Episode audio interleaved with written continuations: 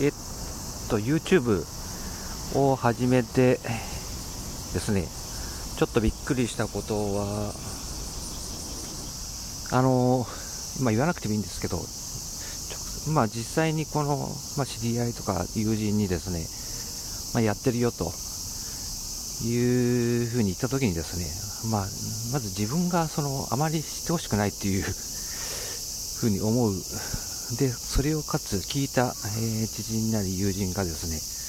あフォローしたいというようなことを、こういうやりとりって、例えばあの、今、インスタやってる、ツイッターやってる、で、わざわざそう言うこともないですね。あ、あの、まあ話題にするときは、あの、交換しようよっていうところで話題にするぐらいで、で、実はあんまりそのツイッターなりインスタなりのアカウントは、あの、みあまあ、こっそり実は、え、リアルなところでは知らせないで、え、やるっていう方が、まあ、あの、多いんじゃないでしょうかね。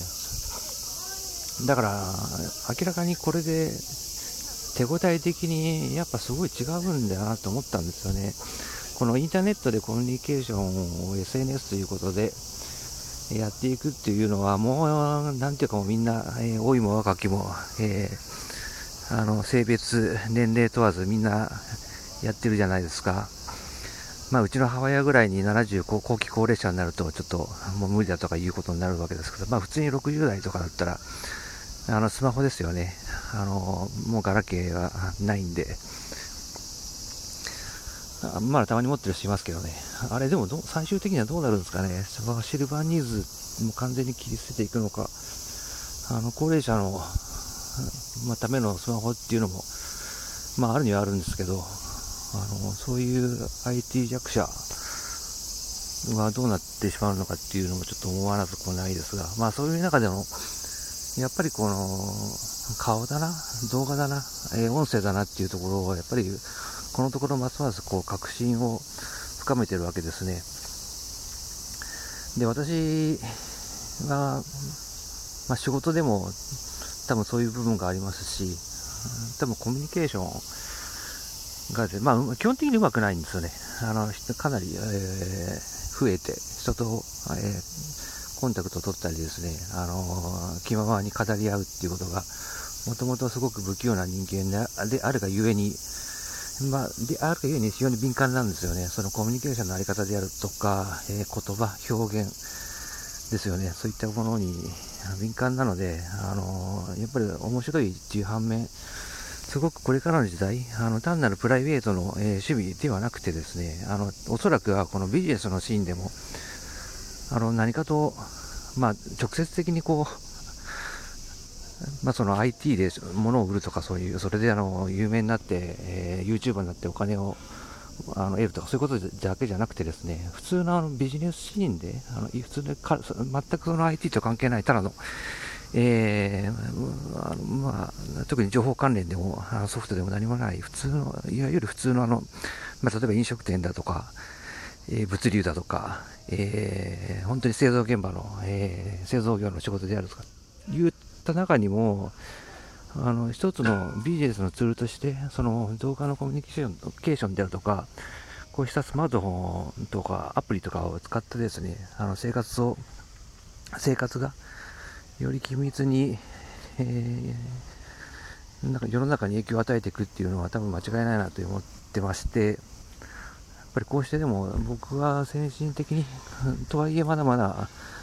あの限られた人たちとか自分の顔を YouTube にさらしてあるいはこうして音声配信をやるという人は、まあ、配信者そのものがあの絶対数は本当に一握りだと思うんですけどあの、まあ、ただ Twitter で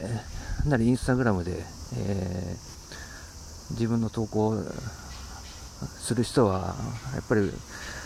そうそういるわけなんですよね。まあ、その中でえちょっと今日は後半部分、え株について、え投資についてちょっと軽く触れてみたいと思います。この話題は、まあ、特に中年の男性にとっては一つの、えキーラーコンテンツですよね。あの社会の動きとか時事問題に興味があって、まあ、まあ、投資にもそこの延長線上で投資に興味がある方も、まあ、一定数いらっしゃって、まあ、全てが全て、えー、投資ブームだとかそういうことではなくて、えー、一つの趣味、話題として好きな方が多いんじゃないですかね。で多分僕の世代ぐらいからしてちょうどホリホリエモンの1個下になるんですけど僕は、えー、バブルがおそらく子供の頃にバブル日本の生まれてでも社会に出たら、えー、バブル崩壊の中で就職なんで氷河期で、え、20代青春時代を過ごしつつインターネットがそれと同時にすごく世の中で流行ってえー、その技術がどんどん進化していく。でそこで IT バブルというか、えー、インターネットの、えー、がどんどんインターネットのまあ、速度もそうですしコンピューターの速度もそうですし今インターネットなるものが、えー、おそらく子供の頃にはただのスタンドアローンの、え、端末であった、え、パーソナル、まあ、ようやくあの一般家庭でもコンピューターが買えるようになったぞというところとあとはファミコンですね。ゲーム用の専用端末も、え、これも家庭に入ってきて、え、という中から大人になり、えー、IT バブルはそれ象徴的なんですけどそこにおけるちょっとした投資部分ですかね、あのですからバブルの頃バブルの崩壊とともに投資なんてものは、まあ、ないなっていう風な、実際僕たちが初任給というか世界社会に出てお金を働く前にバブルになるものはもう、ね、終わってしまってその本格的なものはなかったわけですからね。ただあの、まあ、IT バブル自体はそんなにめちゃくちゃ日本社会全体を豊かにしたということではないんですけど、まあ、一部の、えー、IT バブル、えー、長者、というのを生み出したと思いますね。でその分野で、えー、新しく事業を始めた人たちは、え恩恵があったと。それは言うまでもなく、えー、多分今で生き残っている楽天であり、えー、亡くなってしまったライブドアであり、でまあ、一番はやっぱりヤフーですよね、がそこの代表であり、やっぱりヤフヤフーソフトバンクは、やっぱり今でも、えー、多分もう 10, 10本の指に入るというのは時価総額であったりとか、え、株式市場での、え、取引の規模であるとか、もろもろ含めて大きな、え、価値を占める企業になってますよね。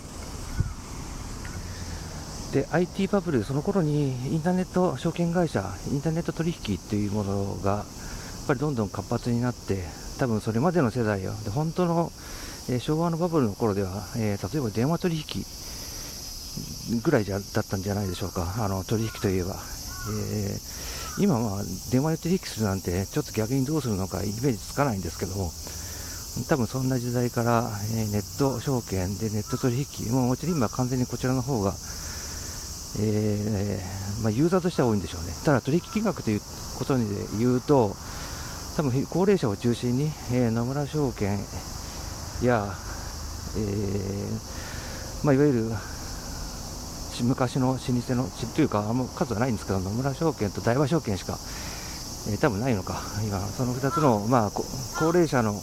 資産家のお金をがっつり握っている、でそこがメインの証券会社さんはですね、まあ多分今でも電話取引だったりするのかななんて思ったりするんですけど、そうじゃない、もう現役世代のユーザー、えー、30代、40代などは、もうおそらくあのネットを使ってないっていう人を探すのが難しいんじゃないですかね。うん、いないでしょう、まあ、50代でもいないでしょう、60代でも、うん、厳しいからどうかなっていう、まあ、70代、80代ですね。の、えー、本当に、まあ、資産のある昔からの資産家っていうところでしょうかね。でそのまあ、そんな中で情報は実際にこの株取引をやってる人は多いはずなのに、あんまりこう、情報がですね、意外と、うーん、これだけネットでいろいろなあのブロガーであったりとか、話題にする方も多いはずなのに、あまりこう、多様な、株に対する、投資に対する多様な意見っていうのは、実はあまり目にしないなっていうふうに思ってまして、それは何かというと、あの、投資というのは非常に儲かるものなんだと。えー、だとか、あるいはもう失敗して、あのー、大きな損害を出してしまったというような話題先入観というのは、ほとんどこの、えー、僕らの、え学生の頃から変わってないような気がするんですね。まあ、株というのは特別な人があるもんだ。えあるいはすごくまあ、なんていうか勝負師っていうんですかね、勝負師がこう一一山買ってっていうなんか特殊な人の特別な世界みたいな、そういう認識は今でもちょっと変わらないっていうのがちょっと不思議で、というのはネット証券によってですね、圧倒的にこの取引の最低価格であるとか手数料が非常に安く、えー、済むんですよね。だからそういう意味で言ったら、本当に、あの、学生さんでも全然、あの、お小遣いというか、で、それこそ小学生のお小遣いでも始められるような、えー、レベルのスタートラインはですね、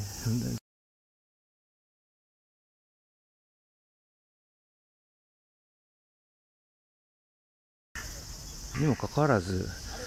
あの、基本的な認識というのは、で本当に僕がもう実際に自分がやってみて、変化というのは、えー、株というのはそもそもが、あの、配当金を、まあ、利回りですね、をメインに考えるべきだというふうに思っております。それは例えばですね、銀行に100万円預けて、今の利息、まあ、よくていくらなんだっていうことですよね。あのまあ、非常に特別なイオン銀行とか、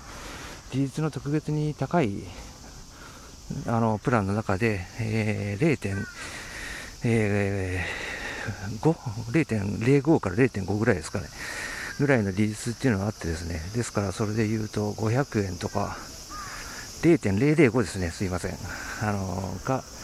0.1ですね、それでようやく100万円に対して、え、1000円というところになると思うんですけど、利率が0.1という、あのまあ、まあ、金利なわけですよ。でもその株を見てみますと、利回りが3%、えー、4%っていうような株、それもなんかいかがわしい、えー、会社ではなくて、一流会社でしっかりした会社、よく名の通り一部上場企業などは、